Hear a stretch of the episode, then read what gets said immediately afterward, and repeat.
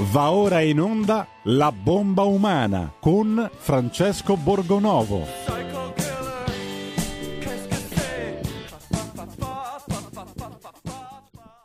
Tra pochissimo la linea, subito anzi la linea Francesco Borgonovo, intanto per chi era all'ascolto prima, come sapete la mattinata è caratterizzata dal nostro calendario musicale, nella fine di settimana nasceva, sabato scorso, il 25 settembre, ma del 1906, Dmitri Shostakovich a San Pietroburgo in Russia. Abbiamo ascoltato la celeberrima Jazz Suite numero 2. Adesso però tocca al ritorno di Francesco Borgonovo con una nuova rubrica, con un nuovo titolo, con una nuova sigla, con un ospite importante che abbiamo già annunciato prima, Carlo Freccero, ai nostri microfoni. Ne abbiamo sentito le argomentazioni la scorsa settimana in tema di Great Reset. Adesso tutti sapranno già cosa vuol dire. Io intanto sono molto felice di dare la linea a Francesco Borgonovo per questo reprise, la ripresa della collaborazione della rubrica con la nostra radio, il lunedì e il venerdì, Francesco, mm, con un nuovo nome, poi ci spieghi tu il perché, la bomba umana. Buongiorno intanto. Sì, buongiorno, ciao. bentornato un bel direttore direi poi, quello cioè, rimane una costante quello rimane quello rimane un bel direttore rimane vediamo se ce l'abbiamo Fanto, se la regia lo rispolvera lo tira fuori dal eh, nel cassetto Ma hai visto, che, l'aveva... hai visto che Ugo Fantozzi è comparso nella chat lì del Ministero della Pubblica Istruzione oggi il fatto dice ma non sarà mica Brunetta che si, si dipinge eh. da Fantozzi Vabbè. Può darsi, può, tutto può accadere, ci hanno abituato a tutto, ci hanno abituato a sentire delle cose eh, terribili in questi mesi ed è questo il motivo per cui eh, questo, questo, spazio ha cambiato nome e adesso si chiama bomba umana, perché forse ricorderete qualcuno, qualche esponente della maggioranza che ha utilizzato questo termine per indicare le persone che insomma sono un po' eh, renitenti a, a seguire le, dire, i diktat che, che, arrivano dall'alto e quindi così ironicamente è un riferimento alle accuse fortissime, pesantissime che si utilizzano in questi mesi e secondo me a sproposito. Comunque direi, se tu sei d'accordo, direttore, iniziamo e così diamo la parola al nostro ospite che insomma è abbastanza, ha parecchie cose da dire, è molto, è molto carico direi e più insomma sono delle bombe le cose che dice lui, almeno a giudicare dalle reazioni che suscita. E dovremmo averlo in collegamento con noi, mi pronto, dicono dalla sono regia. Pronto, sono pronto. Eccolo, buongiorno. Andiamo buongiorno a Carlo Freccero. Eh, io, ehm, direttore, ti devo fare una premessa prima di, di, iniziare a sentire Freccero, perché io con Freccero ho un, un trascorso dire, pubblico, nel senso che eh, qualche anno fa abbiamo avuto un, un confronto, direi, piuttosto acceso. Eh, sì, però il tempo passa e poi le cose sono diverse adesso. Non solo, ma ti ricordo subito una cosa Francesco, che col direttore Belpietro di, della verità, io ho fatto campagna per il no al referendum di eh, Renzi, ti ricordi? Quindi vedi com'è la cosa, la storia es- cambia. Esattamente, esattamente. Questo vedi come cambiano le cose, ma questo perché io credo che tra persone che insomma, sono convinte delle loro argomentazioni, hanno le loro idee ben salde e poi ci si possa Giusto. confrontare senza paura anche di scontrarsi e poi ci, ci si ritrova così, eh, si fanno dei no, lunghi guarda, giri guarda, e poi ci si ritrova da no, qualche parte e in questo caso ci ritroviamo nuovamente. Eh, Bene, a, allora faccio una premessa, siccome voglio che questa intervista faccia archivio, come dicono appunto le persone che usano la rete, e per cui ci tengo molto. Io vorrei, fare, vorrei ricordare solamente cosa è avvenuto. È avvenuto che ero, ero a RISAP e combattevo per fare luce a una rete, era fondata, Rete 4, e naturalmente era una rete eh, rivolta ai giovani e io programmai una serie eh, fisica e chimica eh, che era naturalmente una, una, una, serie che in qualche modo eh, osannava, in qualche modo diciamo così, eh, l'amore tra i ragazzi, eccetera. Allora, io dico una cosa molto importante. Ho capito che ehm, tutto quello che è successo fra di noi è stata una cosa molto importante, però voglio specificare perché io conosco bene Francesca, conosco bene la sua posizione e conosco anche in qualche modo le sue affermazioni anche di oggi, sul, cioè anche nei, nei giornali La Verità. Chi mi conosce sa che ho combattuto la censura in tutte le sue forme, anche la censura clericale e questo mi ha tirato odio e diffidenza, devo dire da parte di chi crede che la resistenza al regime sia oggi un impegno religioso del bene contro il male, perché anche questo è vero, c'è una parte molto importante che crede questa cosa, perché io seguo Telegram di conseguenza, cerco di capire sempre quello che avviene Francesco, è chiaro che questa cosa è molto importante e traduco ancora meglio, addirittura si parla della luce contro le tenebre. Bene, io d'altra parte contrappongo invece anche valori laici come la libertà, il diritto, come posso dire anche la democrazia, che rappresentano lo zoccolo comune, su cui, come posso dire, si può creare una resistenza eh, come è stata creata il nazifascismo, quindi che c'erano di tutti a combattere questa cosa. E questa è la novità assoluta di questo panorama di oggi, che c'è una moltitudine oggi di persone differenti, ognuno con la sua storia personale, ognuno con la sua diciamo, biografia. Con, io, io, mi trovo a fianco delle persone che non immagino, eppure oggi sono contento di essere con queste persone. Quindi ecco perché parlo, cioè io con te a parte che l'ho dimenticato queste cose lontanissime e anche perché ho visto cosa stai facendo, il lavoro che stai facendo e la bravura che hai nei talk, ma quindi ecco che mi ritrovo a fianco, fianco con te. Questo qua è molto chiaro? Quindi anche se in qualche modo tu, se non so, se continui a avere questa posizione molto così, eh, posso dire religiosa cattolica, mi sembra da alcuni articoli, e io sono sul laico, su questa dittatura che si sta creando siamo uniti e sono felice di essere con te.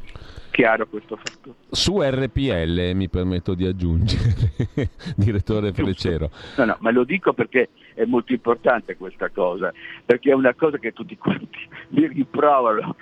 Eh, Gad Lerner ha scritto sul fatto sei in compagnia un po' eh, discutibile. Ecco, io ho risposto a questa cosa, perché siamo, in, siamo posizioni diverse, ma di fronte a questa cosa, di posizioni diverse, di fronte, poi, a parte il fatto che occorrerebbe poi aprire se in qualche modo cosa sono queste polemiche oggi, se questa cosa, ad esempio del decreto Zamma, ne parleremo dopo, spero, eh, in cui forse quando il potere ti impone in qualche modo il gender, vuol dire che le cose sono cambiate completamente. Chiusa parentesi però, adesso non voglio mettere troppa roba al fuoco, però volevo specificare prima questa cosa perché mi trovo a parlare con Francesco amichevolmente, tranquillamente, senza alcun problema e anzi siamo oggi nello stesso, diciamo così, eh, lato eh, parte eh, ehm, di chi cerca di mettere in qualche modo dire basta a quello che sta avvenendo. Insomma. Ecco, sono chiaro? Pronto? Chiarissimo direi, chiarissimo direi. Eh, direttore Giulio, stai dicendo qualcosa? No, stavo dicendo che mh, mm, non, mi fa molto piacere che questo dialogo, ci eravamo sentiti mh, mm, con Carlo Freccero settimana scorsa per messaggio sì. eh, e sì. sono molto contento che sia qui questa, su questa radio, su questa emittente, perché quello che io ho cercato... Anche no, direttore, ti ringrazio. Quello che io ho cercato di fare qui è cercare di aprire un po' cose. le finestre, no? un, e ah. credo che questa sia l'epoca giusta per aprire un po' le finestre al di là degli steccati ideologici che ci trasciniamo dietro dal passato, no? Bravo, bravo, bravo. Io eh, lo sai che ti ho ringraziato sì. per il messaggio anche di, perché hai dato molto spazio a certe mie affermazioni e che ti ringrazio molto perché oggi c'è bisogno di informare, informare, non fare propaganda. Eh, Altro tema importante perché veramente io che sono, seguo la televisione come, eh, da pensionato tutti i giorni, eccetera, e non, non potevo non posso non vedere come le reti sia grandi che piccole o i giornali siano impegnati in uno sforzo di propaganda incredibile. E, e anzi, e la cosa interessante è che questa propaganda oggi è associata alla paura, Ecco perché ha un effetto così dirompente. E questo è il problema che io voglio dire subito. È vero che anche quando c'era il referendum Renzi, ti ricordi Francesco, sì. c'era propaganda, ma attenzione, non c'era quella paura che c'è adesso. E questa qua è la cosa interessante. E soprattutto questa paura poi dicono, dicono eh, che è collegata, è fondata dalla scienza. Ma dai, per favore. Ecco, ma tu, mm, eh, eh, Carlo, hai, fronteggi questa accusa, no? dicono, ma vabbè, Freccero, che è un po' l'accusa che fanno a tutti, no? che hanno fatto ad Agamben, che hanno fatto a Cacciari, dicono, eh, vabbè, si sono bevuti il cervello, dai, diciamoci la verità. Eh, Questo è, è quello che ti dicono, eh, che ti stanno dicendo da una settimana, perché tu parli del grande reset, parli di, di, di complotti, di Bill Gates, eh, di, di, cose strane e quindi eh, sei, hai, hai, perso la, la, la Trebisonda. Ecco, ti chiedo questo, come ci si trova no, a passare come diceva Arbasino, è un attimo a passare da venerato maestro a solito stronzo, cioè ti hanno fatto fare eh, questa cosa in un secondo, eh, visto che non, non, sei d'accordo con la linea ufficiale. Eh, tu che cosa pensi di, questa, di questo cambio di no, atteggiamento un po' nei tuoi confronti, soprattutto da,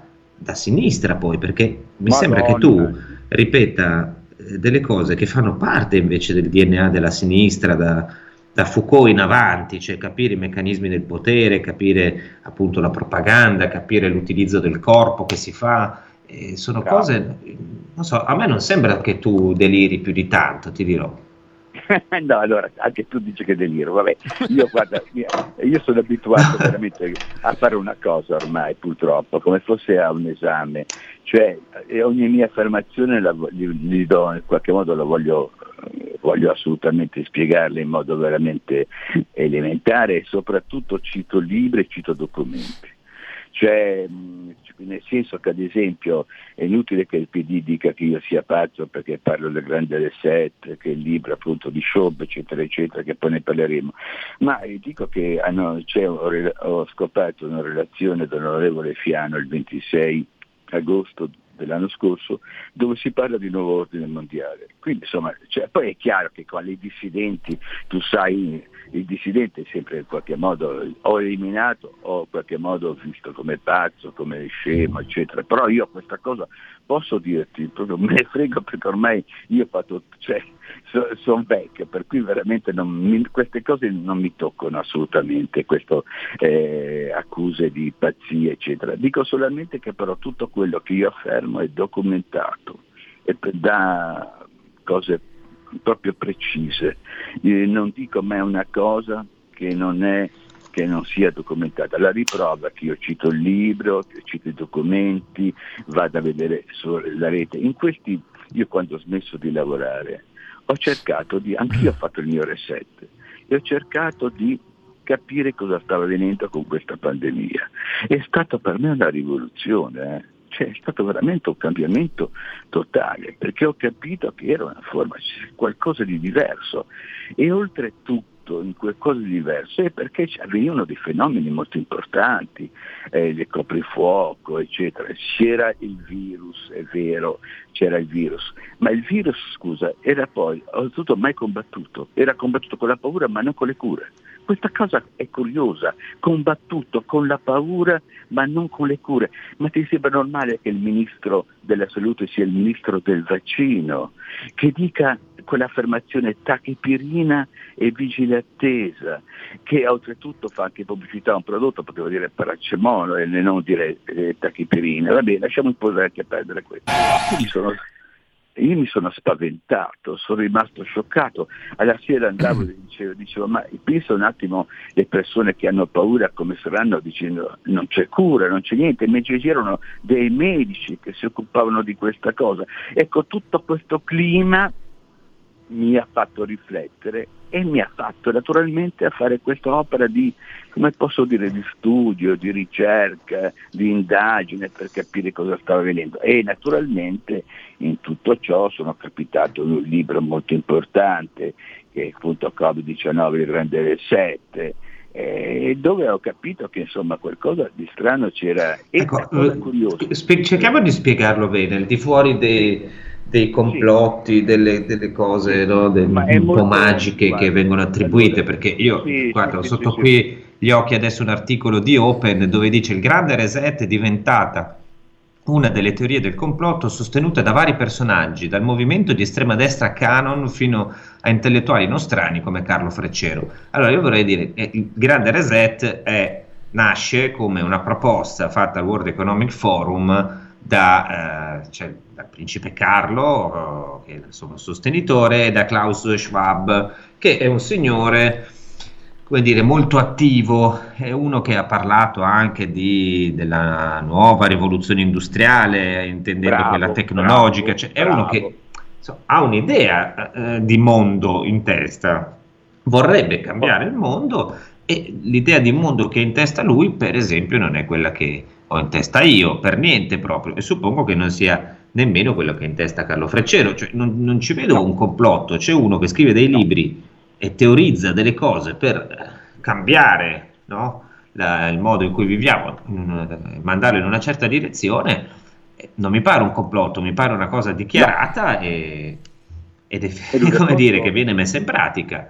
Tu, che cosa, tu Beh, cosa allora, pensi che ci sia? Cioè, tu, no, dico, come, come, la vedi questa storia del grande re? Io, la, io la, la trovo molto, cioè, molto più banale. Guarda, eh, questo Carla Schaub eh, convoca regolarmente incontri a Davos, Davos al, appunto, a quello che si chiama il, il, come si chiama? il World Economic Forum. Eh, esattamente, bene. E quest'anno penso un attimo che l'incontro si è svolto virtualmente e ci hanno partecipato tutti i capi di Stato del mondo, escluso Biden, ed era presente anche Putin che era proprio molto perplesso. E la cosa interessante è che c'è stata una totale adesione dell'Europa con Macron e la van der Leyen e credo che l'incontro sia ancora visibile su internet.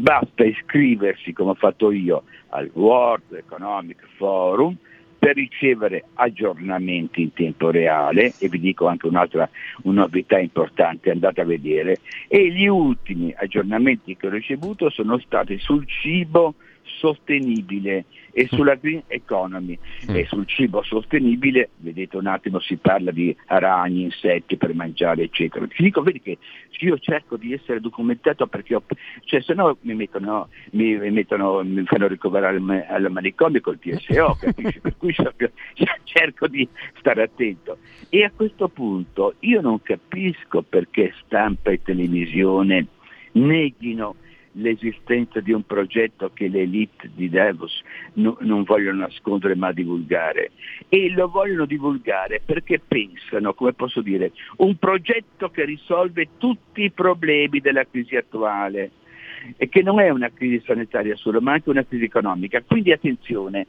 quindi per la prima volta le elite non, una volta si nascondevano, ora parlano, gridano, affermano cose. Cioè, attenzione, io ve lo dico perché voi siete giornalisti, ma questo che io ho scoperto, non solo, ma vi dico un'altra cosa che naturalmente ho visto su Canale Italia.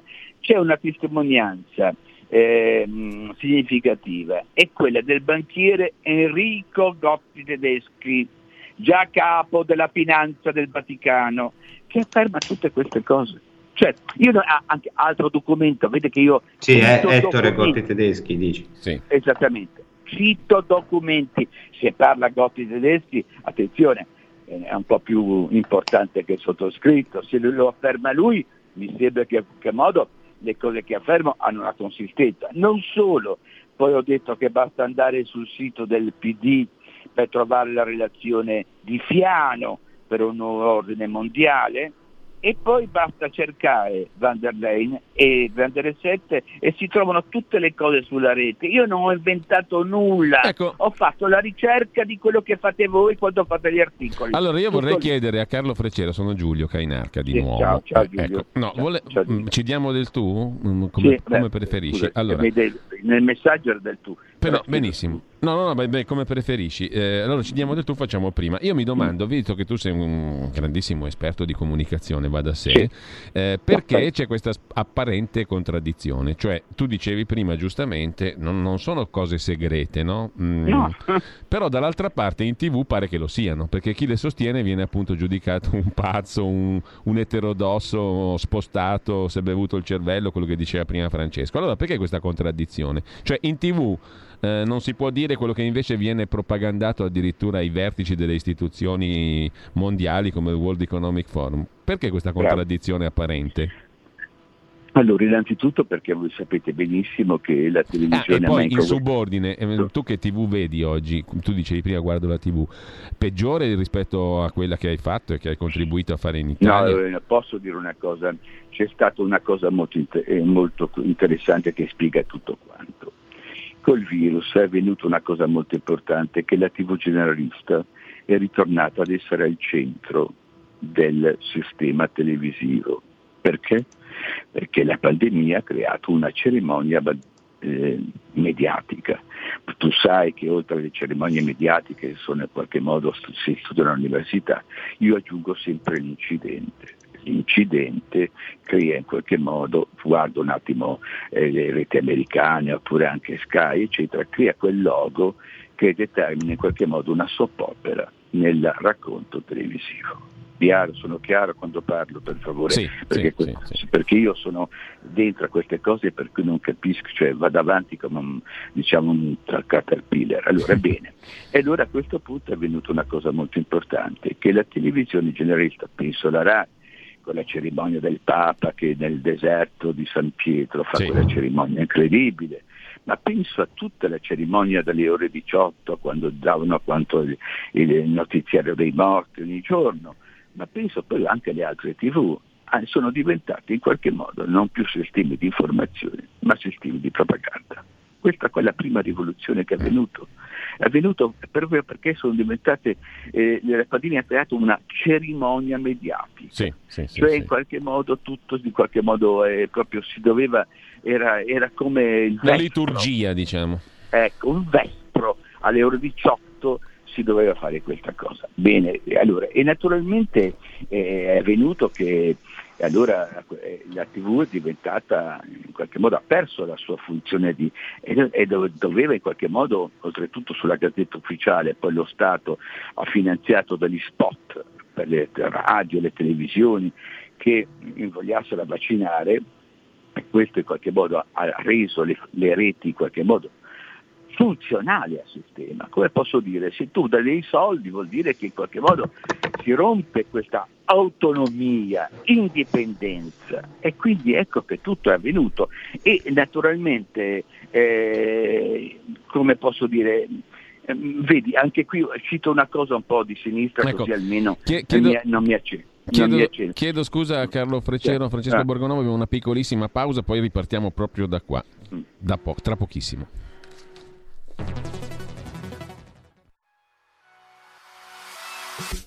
Chi sbaglia paga. Ci metto la firma. Referendum giustizia. 1. Riforma del CSM. Stop allo strapotere delle correnti. 2. Responsabilità diretta dei magistrati. Più tutele per i cittadini. Chi sbaglia paga. 3. Equa valutazione dei magistrati. I magistrati non possono essere controllati solo da altri magistrati. 4. Separazione delle carriere dei magistrati. Stop alle porte girevoli per ruoli e funzioni. 5. Limiti agli abusi della custodia cautelare. Per una giustizia giusta è un equo processo per tutti. 6. Abolizione decreto Severino. Più tutele per sindaci e amministratori. Firma anche tu ai gazebo della Lega nelle piazze e in tutti i municipi d'Italia. Trovi tutte le informazioni sul sito legaonline.it. Chi sbaglia paga. Ci metto la firma. Referendum giustizia.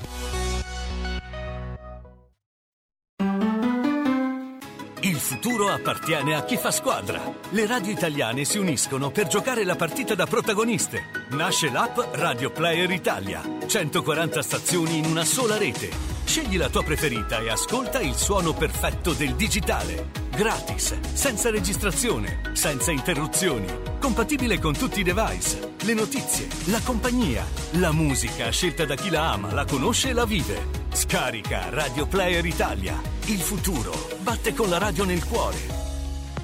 Anche RPL è disponibile su Radio Player Italia.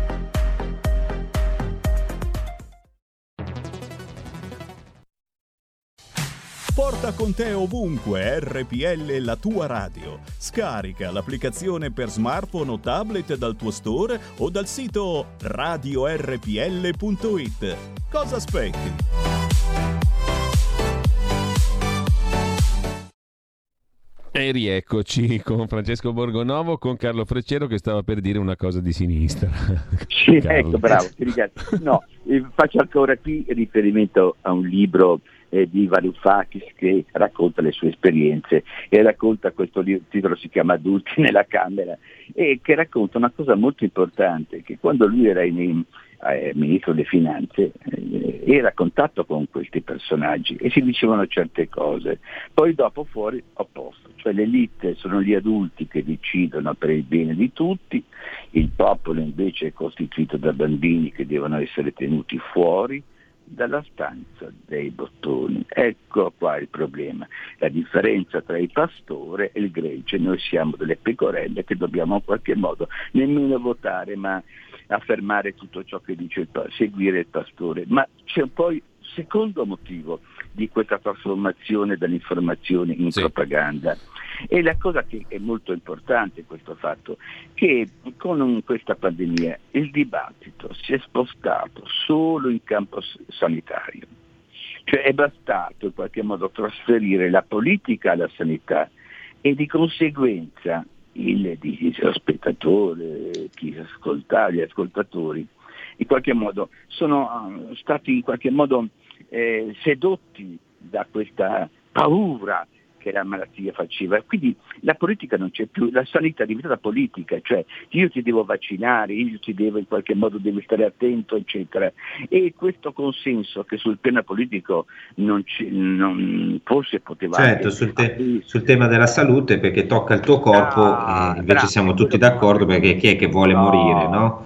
Eh, questo è il punto. Vedi, quello che tu hai scritto mille volte, eccetera, però siccome siamo in radio ho voluto riprenderlo. E quindi sì. è molto interessante. E di fronte a questa cosa ho sentito a moltissime persone in qualche modo minimizzare l'aspetto anticostituzionale dei provvedimenti di emergenza.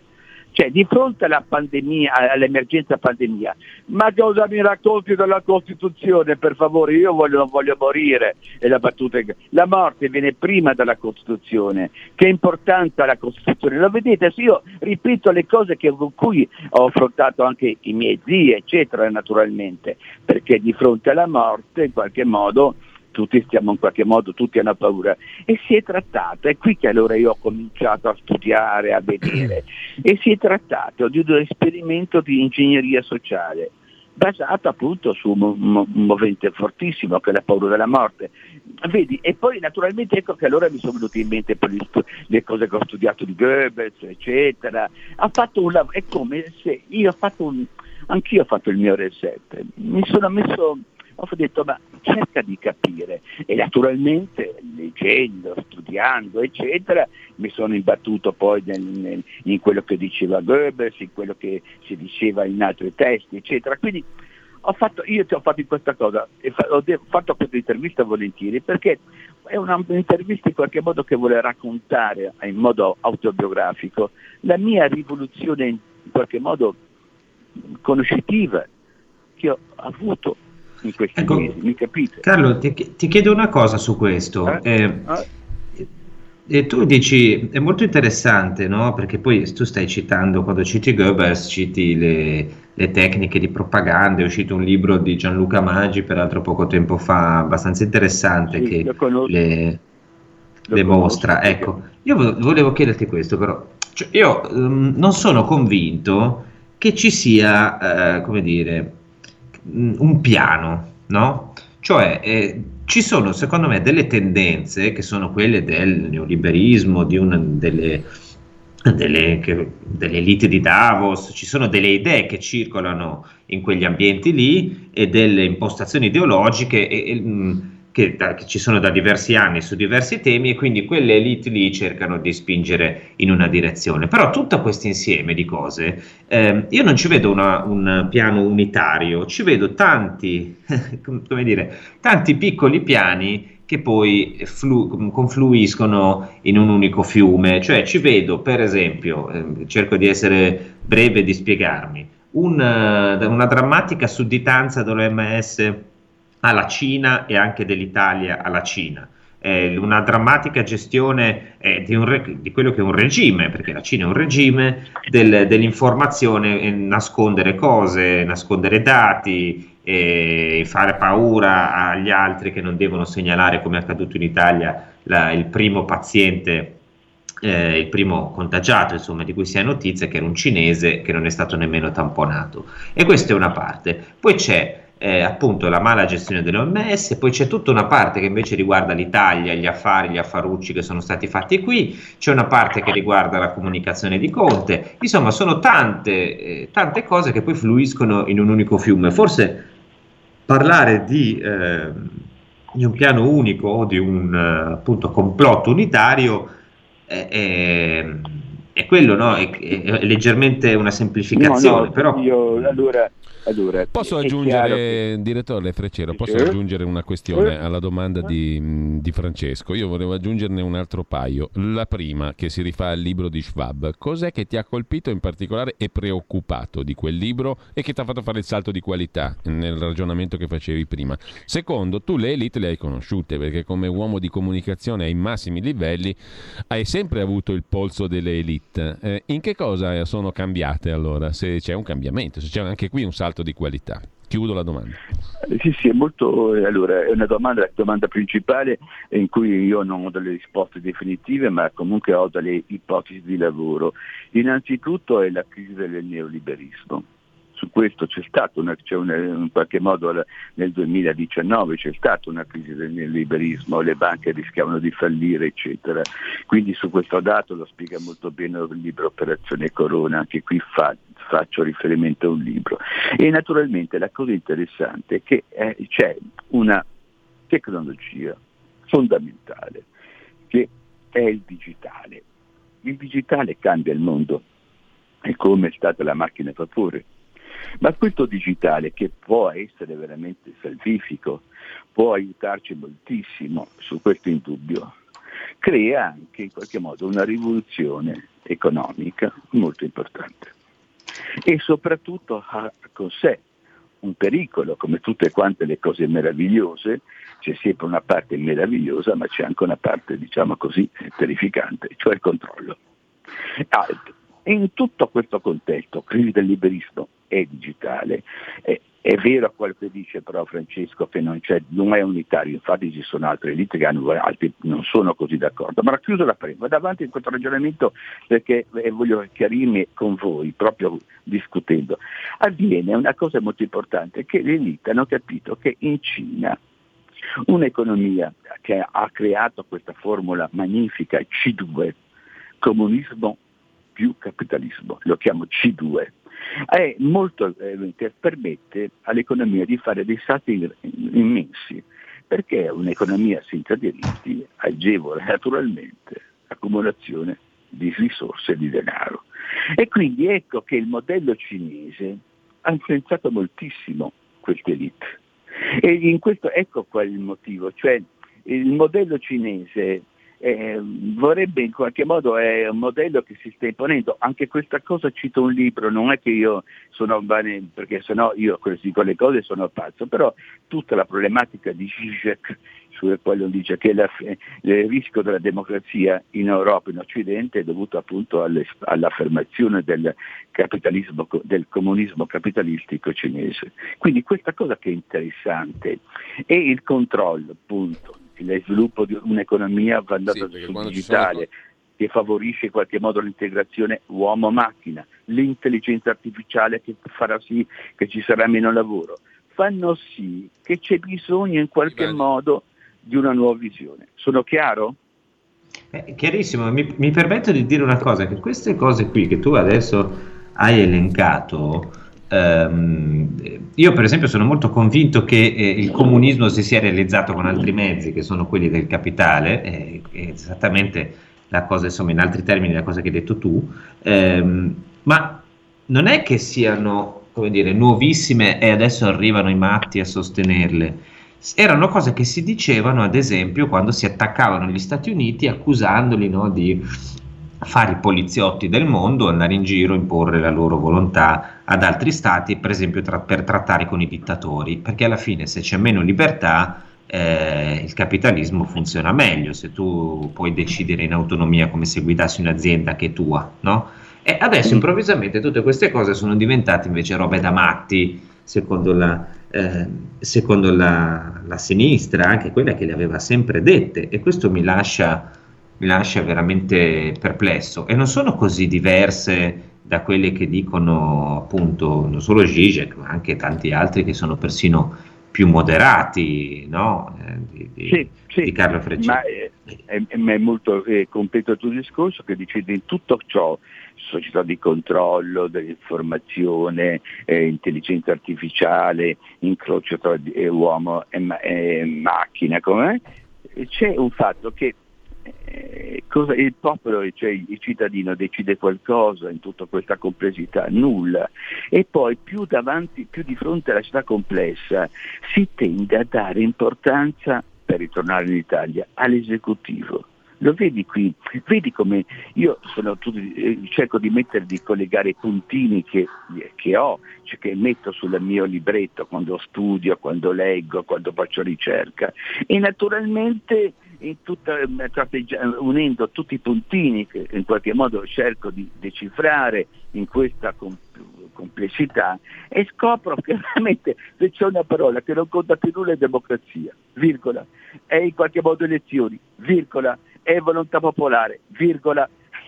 Tanto è vero che è la cosa che fa nascere tutto quanto l'esplosione del referendum. Ecco, vedete, io, poi, io sono in ricerca, io non è che vengo qui a fermare di... Io sto studiando, sto facendo ricerca, mi sono esposto con voi in modo veramente totale, come posso dire, cioè non sono certo. venuto qui a fare il gradasso, a dire, cioè non capire, cioè io cerco di capire cosa è avvenuto in tutto questo mondo e naturalmente io mi, sono, io mi preoccupo, lo dico proprio sinceramente, scusami tanto veramente.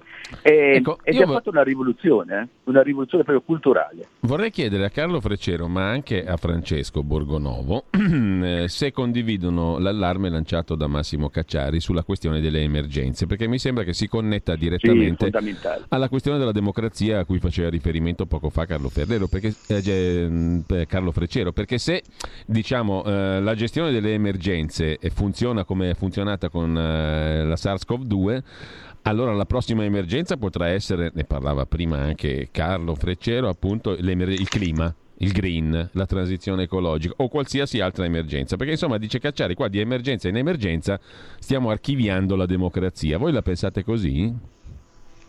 Eh, guarda, prima, interrompo prima. un attimo perché poi lasciamo concludere a Freccero. E, e, questo si ricollega, Giulio, a quello che dicevo prima, cioè queste cose qui, per esempio la, lo studio della logica dell'emergenza, è studiato eh, da anni, soprattutto da autori di sinistra. Ed è sta- queste, questa eh, visione. Tu citavi Foucault, che è un classico degli anni 70, no? Sì, ma anche più di recente eh, i saggi sul catastrofismo illuminato, di cui ci sono eh, proprio alcuni sul, um, sulla tendenza, alcuni scritti di, soprattutto di francesi, sulla tendenza apocalittica, ad esempio della rivoluzione verde. Cioè, ti faccio un esempio, ehm, Greta Thunberg non dice sediamoci a un tavolo e parliamo di come possiamo fare a inquinare meno. Greta Thunberg dice la tua casa è in fiamme, devi avere paura e devi decidere subito perché c'è un'emergenza. E se tu sei nell'emergenza non c'è tempo per pensare, non c'è tempo per sentire le opinioni di tutti, non c'è tempo per la democrazia. L'emergenza vuole la dittatura nel senso originario del termine, no? di un, uno solo o un gruppetto che prendono il potere e prendono decisioni emergenziali E queste sono cose che a sinistra si dicono da anni, sono state ripetute tante, tro, fin troppe volte, secondo me, anche fuori luogo in, in certe circostanze. Io ricordo che quando c'era Berlusconi si disse che insomma, eh, addirittura si invocava l'intervento de, de, delle forze dell'ordine per bloccarlo, ma eh, adesso sembrano completamente dimenticate solo perché sono utilizzate eh, in un altro senso, cioè, non sono cose da matti che ci sia, cioè, leggiamo la Zuboff sul capitalismo di sorveglianza, è questo, leggiamo Byung-Chul Han che cosa dice sulla società senza dolore e la paura della morte, è questo, leggiamo i libri di Roberto Esposito che pure è abbastanza favorevole al Green Pass sul, con, sulla biopolitica e sul, e sul senso e sull'immunità, che sono, sono tutte cose che sono lì. Poi Freccero, eh, che è sempre stato vulcanico, le mette insieme eh, le dice e lo prendono in giro per questo sui giornali, fanno i superiori. Sono le stesse cose che sui giornali di sinistra sono state dette, ridette, ridette per anni, anche a sproposito, e adesso, e qui vorrei sentire anche Freccero, la, la cosa è questa, ci abbiamo fatto 20 anni o di più, 30, 45, a dire che tornava il fascismo, eh, secondo me questo non è fascismo, perché fascismo è tutta un'altra cosa, eh, però al primo accenno capito, di sospensione della democrazia, delle, delle libertà democratiche, nessuno fa una piega, tutti battono le mani, dice Freccero, dove sta la nostra parte? Dove sta la parte del popolo? Eh beh, mi viene, mi viene il popolo mente, sta collaborando, però attenzione. Eh, Francesco, eh, mi viene, perché... Francesco, mi viene in mente anche quel testo della Deutsche Bank che dice per um, realizzare le politiche green sarà necessario un certo grado di ecodittatura. Ho usato questa definizione. Eh, bravo, bravo! Oh, mi lasciate parlare perché questa qua è la parte che in questa confessione io ho iniziato leggendo Gamben l'epidemia della come politica. E ogni giorno lui già penso un attimo nel marzo del 2020 scriveva. E io poi ho constatato di fronte ai suoi scritti anche qui documentazione, fatti, fatti, fatti, non, non parole, che c'era un modo per bypassare la democrazia, cioè l'utilizzo il rituale dei DCPM, i decreti legge e, dicevo prima, questo spostamento irrituale dal piano politico al piano sanitario. Quindi ho unito naturalmente le letture a questi dati. Non solo, ma vado avanti. E mi sono ricordato che di fronte appunto a un testo importante di Carl Schmitt che definisce appunto stato di eccezione, naturalmente che è stato poi ripetuto da Agame, quando naturalmente si vuole sospendere in qualche modo i diritti di fronte alla guerra. E tanto è vero che la metafora di tutto quanto in questi mesi del 2020 era guerra. la guerra al virus. Vedete come sto facendo veramente, come posso dire, mi permette di fare questa, come posso dire, psicanalisi in diretta con voi. E la cosa interessante che si è inculcata l'idea nell'opinione pubblica, qui vorrei natura- naturalmente eh, accennare a una cosa che eh, non c'è tempo in radio, è della finestra di Overton che io ho studiato molto bene, che è la convinzione che l'emergenza sanitaria giustifica qualsiasi cosa, ma sono testi di sinistra, questi, cioè a parte Schmitt, ma le altre cose, Agaben è un, un, autore importantissimo che si è formato addirittura tutta quanta la cultura di sinistra, che è uno dei filosofi più importanti, che in Francia è studiatissimo, cioè lo capite, ecco, ha citato Esposito, ha citato Francesco altri testi fondamentali. E non capisco perché non si voglia in qualche modo cogliere tutto ciò cioè cogliere veramente che il vero problema è bypassare la democrazia. E questa è una cosa che ormai è entrata, è entrata nel nostro testa, ci ha formattato, e, lo capite, quindi io questa cosa devo dire, non immaginavo che l'intervista assumesse questo tono, diciamo così, di eh, eh, formati- come fosse un, un, un, racconto di formazione, però è così, cioè, ho, l'ho detto proprio molto bene, leggevo, ho iniziato a leggere questo libricino di Gabin, eh, Epidemia della politica, e poi ho detto, ma alt, ci sono dei fatti precisi, c'è eh, i decreti legge, ci sono continuamente di, di PCM continui, totali, e non è unito uno e l'altro. E qui è questa, questa situazione. E allora il vero problema che questo è un tentativo naturalmente di una parte dell'elite, le elite non sono una sola, sono tante eh, e, e, qui è da vedere un attimo la riprova che in Europa c'è una data un po' diversa sull'attuazione di queste regole per togliere in qualche modo, non sempre in Europa molti paesi non hanno il Green Pass, lo vedete, quindi c'è una, certo. c'è una situazione molto, io su questo do ragione a Francesco che non è unitario, ma quello che è unitario, e la quale la pandemia ha dimostrato, che a un certo punto a livello sincronico è avvenuto che tutti i paesi avessero sospeso in qualche modo la libertà. E, e, sono, e sono forme di ingegneria in qualche modo sociale, sono in qualche modo il primo atto di un governo mondiale. Mi direte, ma tu sei pazzo? Ma altro, non sono pazzo.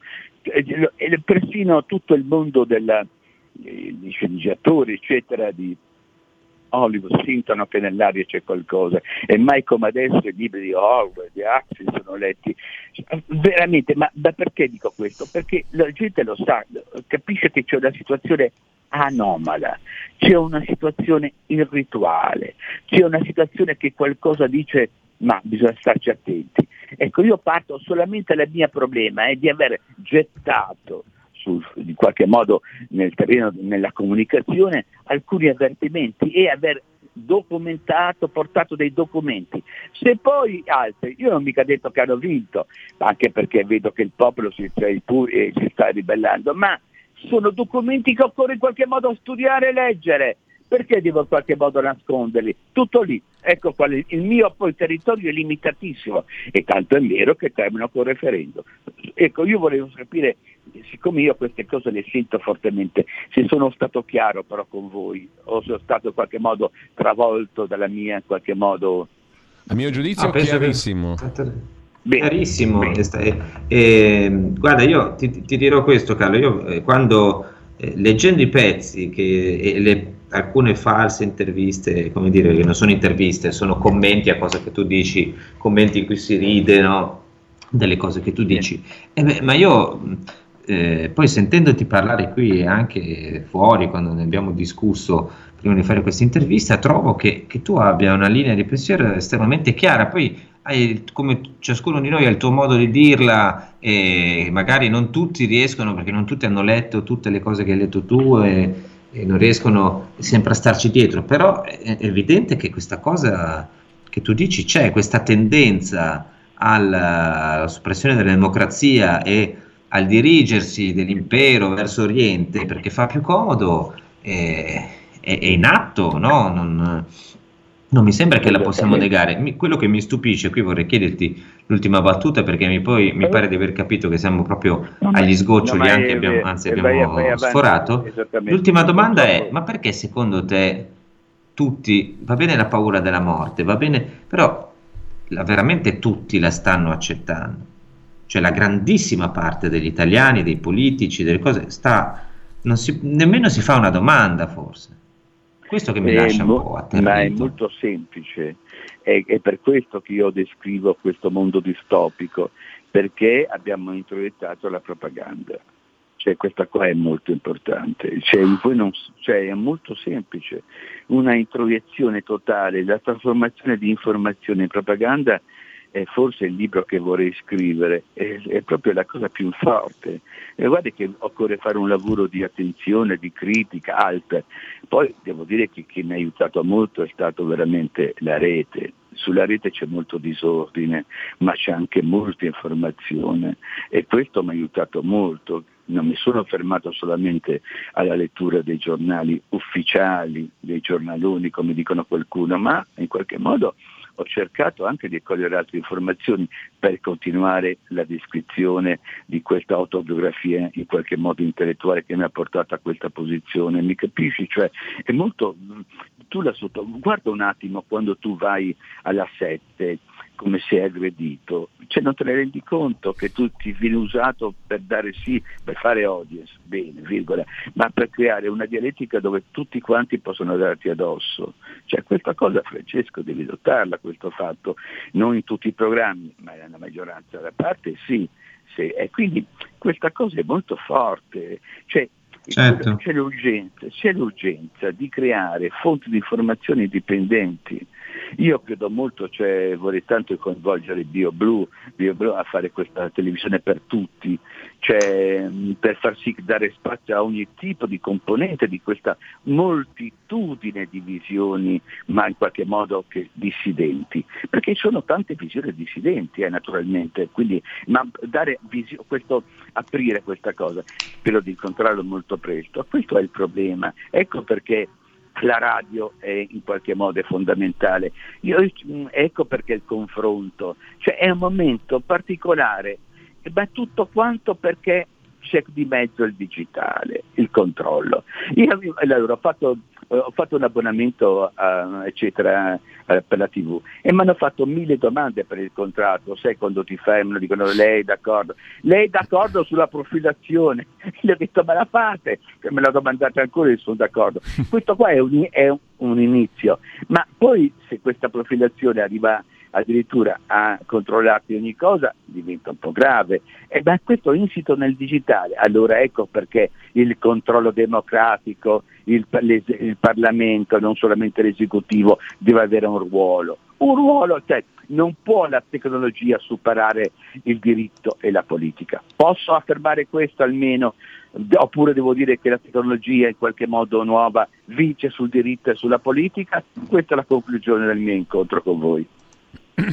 Grazie. Grazie, grazie. Io ringrazio Carlo Freccero, direi che però eh, potrebbe essere anche il primo di una serie, perché no? Eh, ah, ha detto, hai, hai, messo lì una serie di, di appunto di piccole bombette che magari esplodono dentro ciascuno dei nostri ascoltatori che avranno voglia di andare a approfondire e poi magari avranno voglia anche di parlare, di criticare, di dire la loro sì, quello che manca secondo me in questi mesi, cioè c'è una cappa opprimente in cui appena veramente apri bocca allora sei un pazzo, un traditore della patria. Quindi io ringrazio tantissimo Carlo Freccero, ringrazio eh, Giulio Cainarca che anche quest'anno insomma questa stagione Sabato mi dà la possibilità di fare questo spazio. è un bel insieme a voi. eh. è un bel direttore. Eh, questo c'era mancato c'era eh, mancato. Eh, un po' di commozione. Io ringrazio tutti gli ascoltatori che, che, ci hanno seguito e che vorranno continuare a seguirci. Ricordo che poi l'intervista con Freccero sarà disponibile sull'applicazione sul sito di RPL sta già vedo girando su su internet, quindi insomma se volete ve la potete riascoltare. Grazie a tutti e grazie al direttore Cainarca e grazie al grande Carlo Freccero, poi noi ci ritroviamo a voi, eh. alla fine grazie della settimana. direttore dell'ospitalità. Grazie a voi. Mi ha permesso di confessarmi un po' in modo tale che il MEC non mi portano, non mi fanno il TSO. Grazie. grazie a Carlo Freccero e a Francesco Borgonovo. Avete ascoltato La bomba umana